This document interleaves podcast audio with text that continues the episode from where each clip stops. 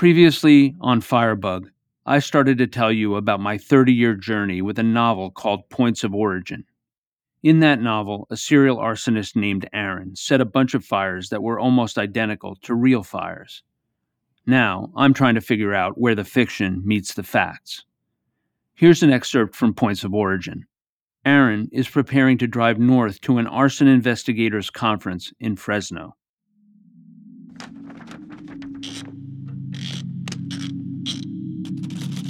Aaron sat at his dining room table, putting together several of his devices.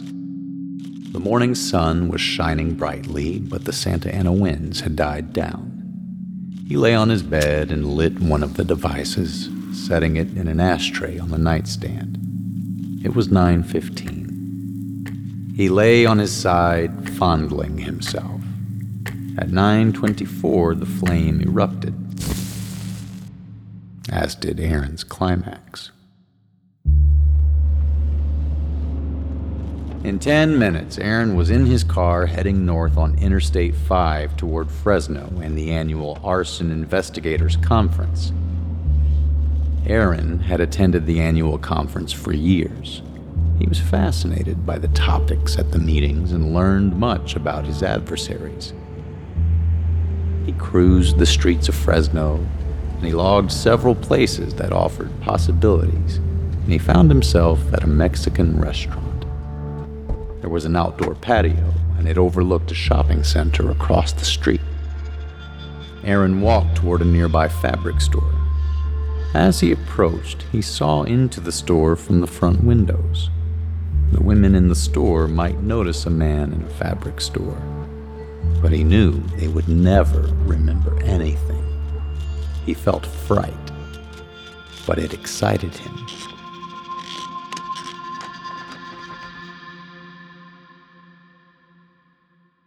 My name is Mary Jean Dumler. I live in Fresno, California, and I've been here for quite a few years. On January 15th, 1987, on my way home from work, I saw this beautiful coat dress, and it was like over $100. And I thought, oh my gosh, it's so simple, I could make it. That's why I ended up at the Hancock Fabrics store. After much searching, I found this beautiful corduroy fabric, and I was sitting at the pattern table. I was approached by this person who kind of bumped my arm to get my attention. A man, I'd say maybe 5'9", in kind of a monk's outfit, a monk's habit. He pushed a card towards me, and it said, "I am deaf, I am hungry," and as I remember, it had some dollar signs on it. He had very unusual eyes, I felt. They were just like piercing coals. The neck hairs went up on the back of my neck, so I just shook my head no. He just looked angry, instantly hostile. And he pushed it towards me again, and I shook my head no again. I'm trying to think of the word for my feeling about his eyes. They were dead.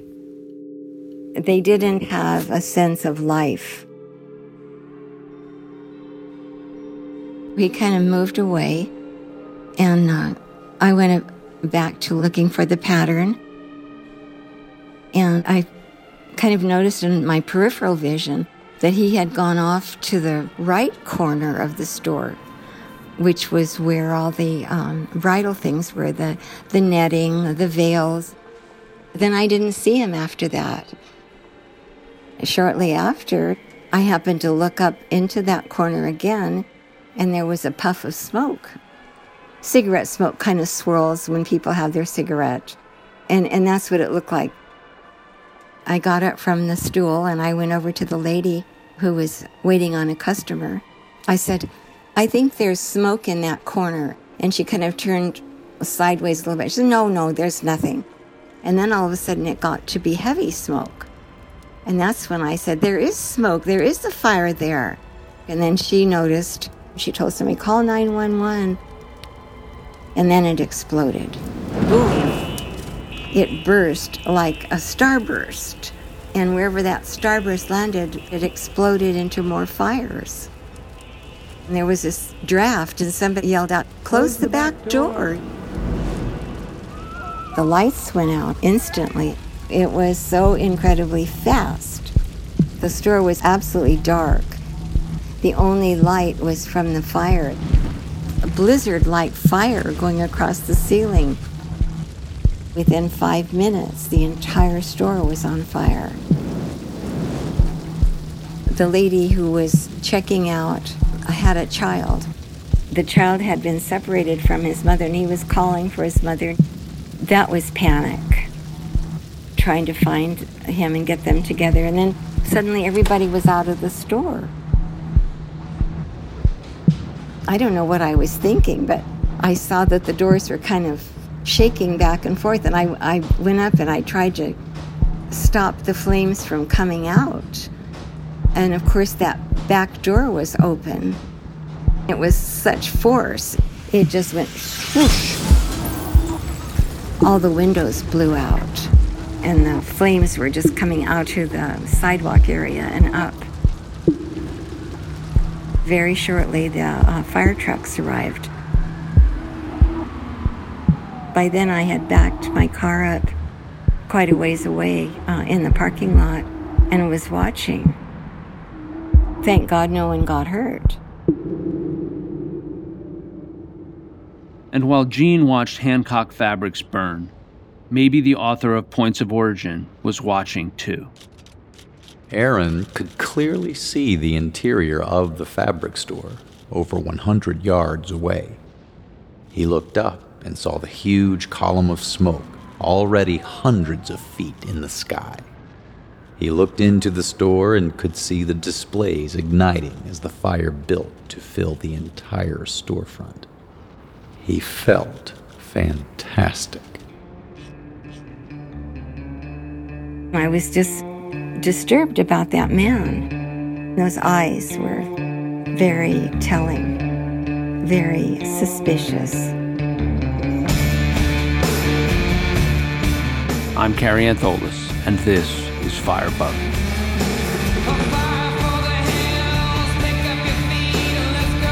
Officials are looking for an arsonist responsible for at least 16 fires. John was convinced that it's the same suspect starting these fires. We call him a coin tosser.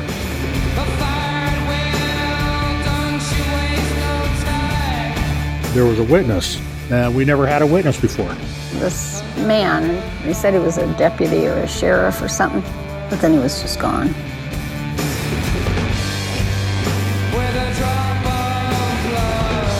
John told me, I think a fireman's lighting these up. It's a common thing to have firemen set fires. He says, well, he said, you watch. You mark my word, I think it is.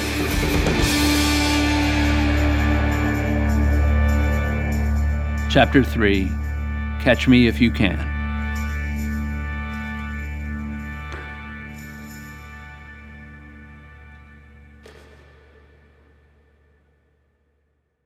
I'm terrified of fire. Fire scares the bejesus out of me. This is Scott Baker, an arson investigator with the California State Fire Marshal. The last thing that's going to happen to me, when it's all said and done, my daughter's going to put me through an oven and put me into ashes, and I'm going to face my mortal enemy. If you can look at your mortal enemy and not have him intimidate you, you're a success. On January 15th, 1987, Scott, like a lot of his colleagues, was in Fresno attending the California Conference of Arson Investigators. And this was after the conference was over for the day. Usually we hang around out there, we talk and talk to the instructors and everything. That's when the fabric store went up. They called a task force of all of us together. They said, hey, we got a problem. When we got there, it was still smoking. It had just been put out. Fire engines were still on scene. We can see the structure. We can see it's totally destroyed, partially collapsed. And it looks like a giant kid's toy that they've stepped on. Race car drivers, they'll get out there. Something's wrong with the car. It looks perfect. It's dialed in. I don't know. It's just something's wrong, a gut feeling. Same with us. We'll look at some fires and say, something's not right.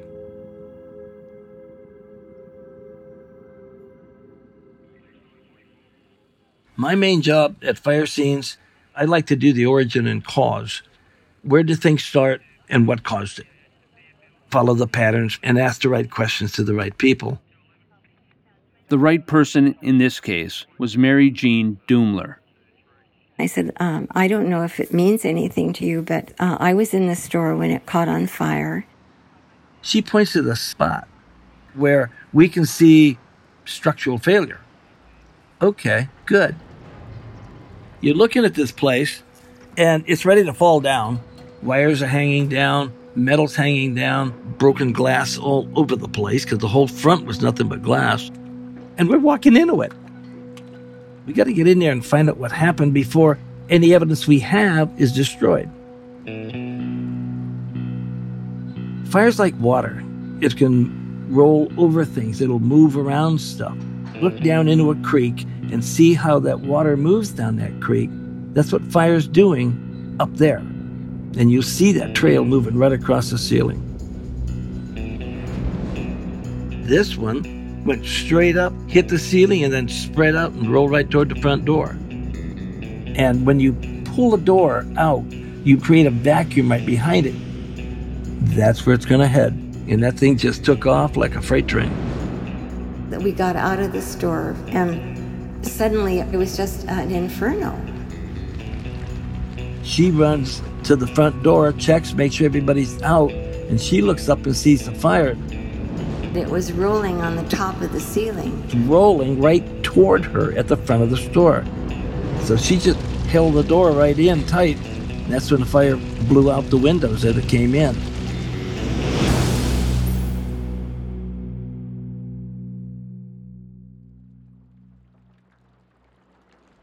We had the area of origin.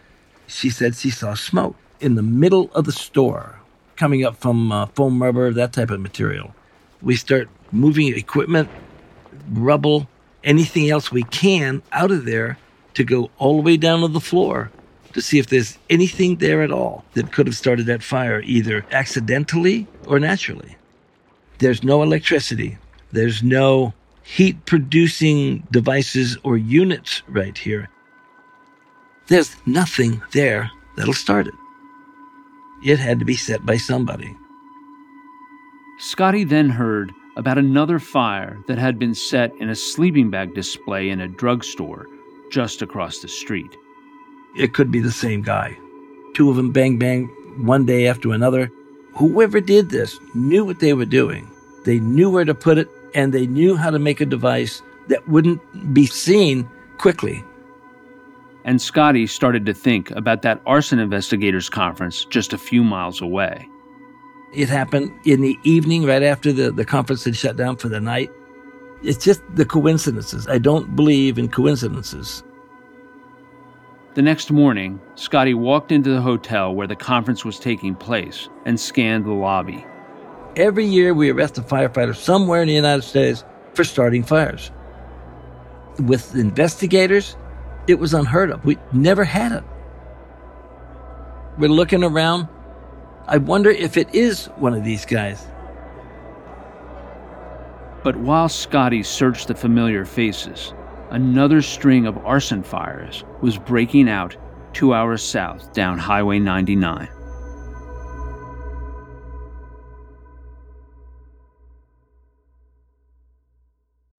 Have you ever felt like escaping to your own desert island? Jane Gaskin did exactly that, trading in the family home to begin a new life in the tropics. But she soon discovers that paradise has its secrets. I'm Alice Levine, and this is The Price of Paradise, the island dream that ends in kidnap, corruption, and murder. Wish you were here? Follow The Price of Paradise now, wherever you listen to podcasts. Welcome to True Spies. The podcast that takes you deep inside the greatest secret missions of all time. Suddenly out of the dark, it's appeared Bin Laden. You'll meet the people who live life undercover. What do they know? What are their skills? And what would you do in their position? Vengeance felt good. Seeing these people pay for what they'd done felt righteous. True Spies from Spyscape Studios, wherever you get your podcasts. When you make decisions for your company, you look for the no-brainers. And if you have a lot of mailing to do, Stamps.com is the ultimate no-brainer. It streamlines your processes to make your business more efficient, which makes you less busy. Mail checks, invoices, legal documents, and everything you need to keep your business running with Stamps.com. Seamlessly connect with every major marketplace and shopping cart. Schedule package pickups and see your cheapest and fastest shipping options from different carriers. With rates up to 89% off USPS and UPS rates. And with the Stamps.com mobile app, you can take care of mailing and shipping wherever you are. Make the same no-brainer decision as over 1 million other businesses with Stamps.com. Sign up with code PROGRAM for a 4-week trial, plus free postage and a free digital scale. No long-term commitments or contracts. That's Stamps.com. Code PROGRAM. I don't see how anybody could ever do anything else other than be a fire investigator. This is Captain Marvin Casey. He was an arson investigator with the Bakersfield Fire Department for over 20 years. It was just so interesting, much more interesting than what I call putting the wet stuff on the red stuff, you know, putting fires out and responding to calls. It's kind of like in Forrest Gump when he said it's like a box of chocolates, you know, you never know what you're going to get. That's kind of like a fire investigation. You never know what you're going to get. It started out to be a mild morning, not too much happening or anything. I was working the arson unit alone. The other two investigators were at a conference up in Fresno, so I had to stay here and mind the shop while those guys were gone to the conference. Long about noon, I received a fire over my radio at a Kraft Mart store, and I rolled out to it. Bakersfield was similar to the area that I grew up in, the Panhandle of Texas, a little town called Borger, Texas. Dry, deserty, the people real nice, country and western town. It's in between Los Angeles and Fresno on Highway 99. How would people driving through Bakersfield encounter it? That's what they would do, is they'd go through it. They wouldn't stay.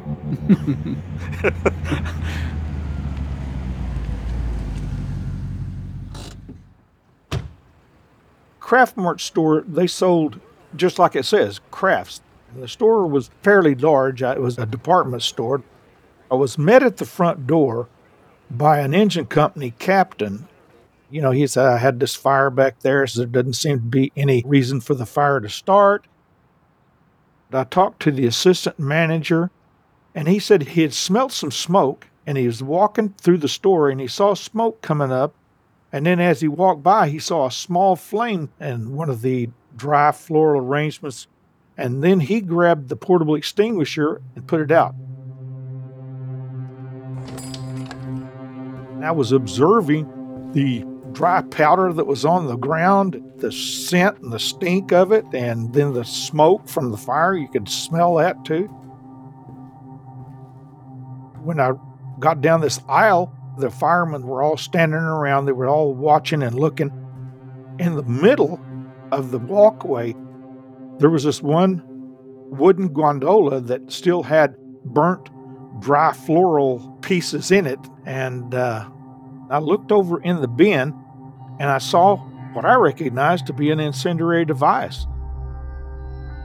It was a cigarette butt with, hey, I don't want to be telling you guys how to set fires. You be going out there setting them now. Carrie, you be careful, okay? I'll be very careful, Marvin. Believe me. Thank you. It was a delay incendiary device made from a cigarette, matches, and a piece of paper, similar to the one used by the coin tosser in the last episode. Normally, the device burns up, you know, in the fire. It's destroyed by the fire hoses. To recover a device is like a miracle. But this time, the store manager had put out the fire quickly enough to preserve the device. Casey took a closer look. I don't think the regular layman would know how to make something like that. Somebody, had to put some thought into it. Casey bagged the device and noticed something else in the bin. I saw a piece of yellow lined paper in there that had a burn mark on it, and I said, well, I'm going to take the paper too. 323 to 584. While I was doing that, I received another call that I had another structure fire at a Hancock Fabrics store 2 miles away from that location. I said, what in the world's going on? Two major stores, and like they had similar merchandise in them. They were relatively close, and they were open. That was unusual, very unusual. On the way to the other fire, Casey got a call over his radio. His fellow arson investigators were on their way back from the conference in Fresno. And they made me aware. We had several fires in Fresno, and one just happened to have been at the Hancock Fabric store, and it was a major structure fire, and it went to the ground. I was, wow, they had one up there? I still hadn't even got over to the fire scene to see what I had.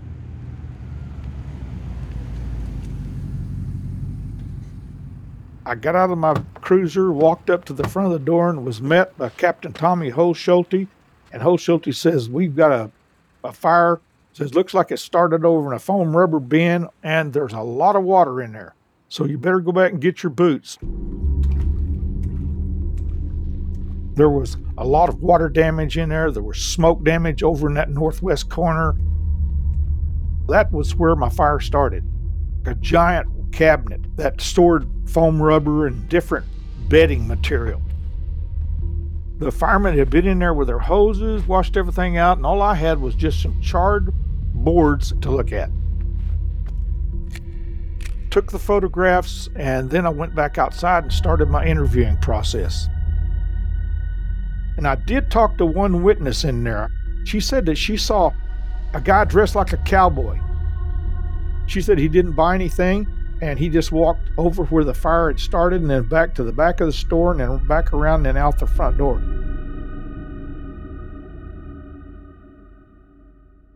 Trying to find a cowboy in Bakersfield is like trying to find a needle in a stack of needles. For now, Casey didn't have much to go on. But the story of his two fires reached arson investigator Scotty Baker all the way back up in Fresno. Whoa, I got to talk to Marvin. Scotty was pretty nervous guy, he was just fun to work with. We communicated back and forth quite a bit during my career with the fire department. He would come down and just have coffee with me or just be passing through. I've always been noisy. I can be a pain.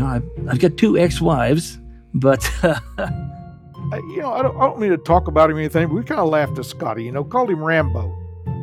In the fire investigation world, Scotty was known for his military background, his gun collection, and his tenacity.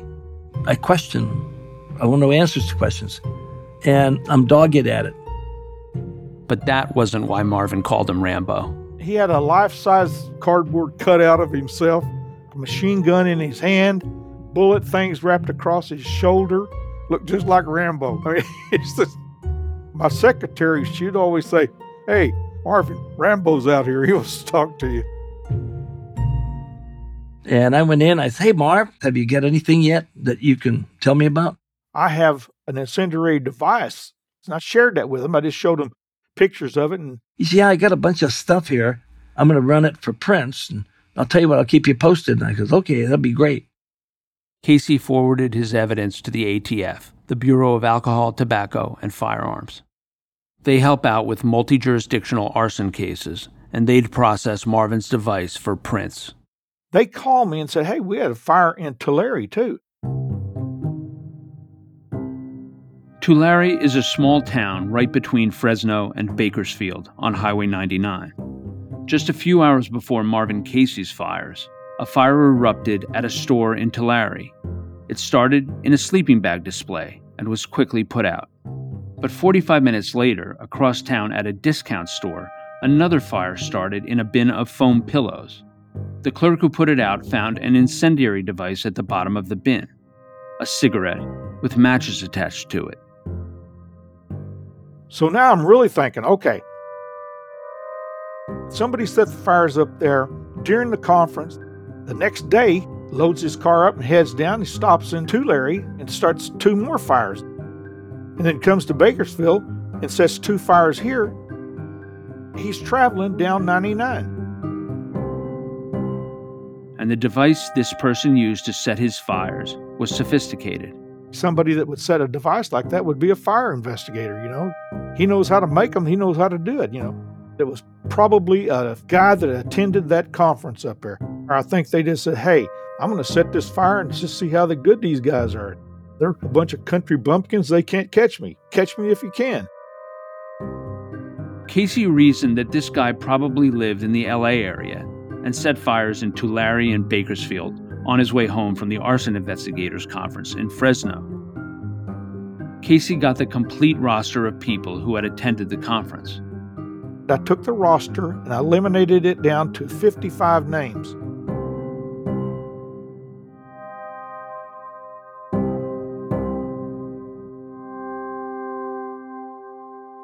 Around that same time, the ATF called. They'd finished processing the fingerprints on the device Casey had found at Kraft Mart. There was not a print on the cigarette butt, and I was really disappointed. But he says, however, Marvin, we did find a print on the yellow line paper. I says, really? The ATF ran the print, but couldn't match it to anyone in the National Criminal Database. It came back negative, nothing. So I said, wow. But there was still Casey's list of 55 arson investigators. Their fingerprints were on index cards at their local fire departments and would have to be pulled manually, something that the ATF wasn't willing to do. Wasn't very popular because I was trying to nail one of our own, and that doesn't ever go over too good. They wouldn't accept the 55 names. It got down to where I had nowhere to go with it. This is all I had to work with. It was a dead end. I think what I brought to the table of fire investigation is that I don't quit. I'm kind of like a bulldog. Once I get on somebody, I just keep after them and after them and after them. I don't like to quit. I don't like to give up. I don't have give up in my body. News at 11. Three-alarm fire in downtown San Luis Obispo sends fire trucks and almost 4 dozen firefighters. I was in my office, and I got a call from Scotty Baker. And he said, I attended a conference up in Asilomar, and I'm going to tell you something that's going to knock your socks off. I said, oh, boy, Scotty, knock them off, buddy. A series of fires had broken out around another arson conference along Highway 101. Fire investigators tell Action News tonight that the blaze is suspicious in its origin.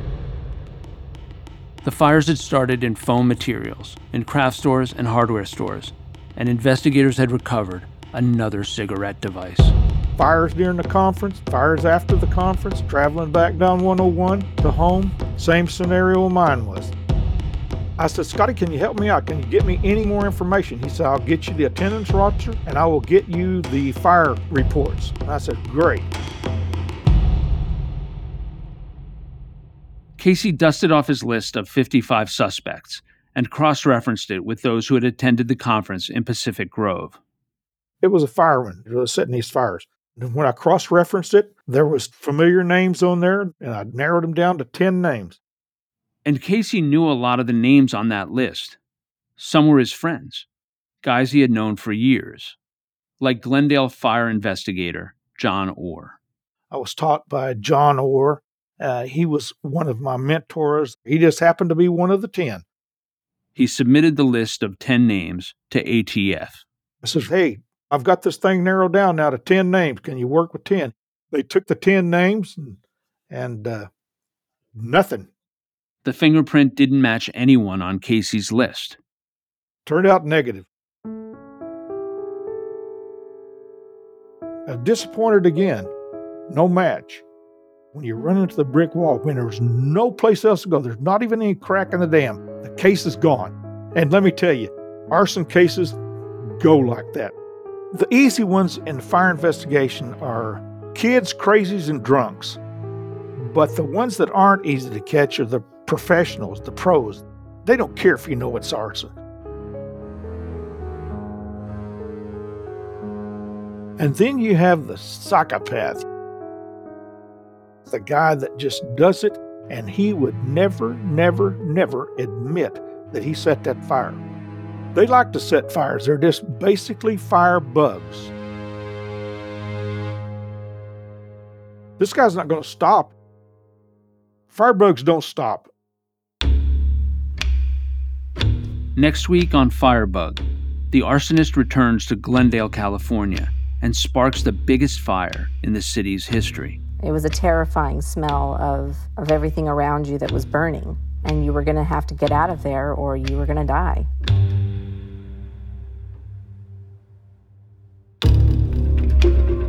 To see photos related to this week's episode, including pictures of the device Marvin Casey found, visit our website at truth.media. Firebug is a production of Truth Media in partnership with Sony Music Entertainment. It was created in association with Crime Story Media. This episode of Firebug was produced by Ryan Swikert, with help from Michelle Lance, Neil Dinesha, and W. Harry Fortuna.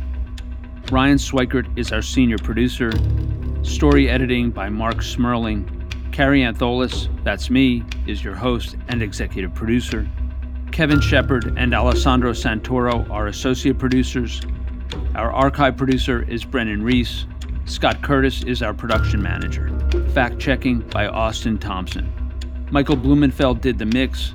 Sound design by Michael Blumenfeld and Ryan Swikert. Music by Kenny Cusiak, John Cusiak, and Marmoset.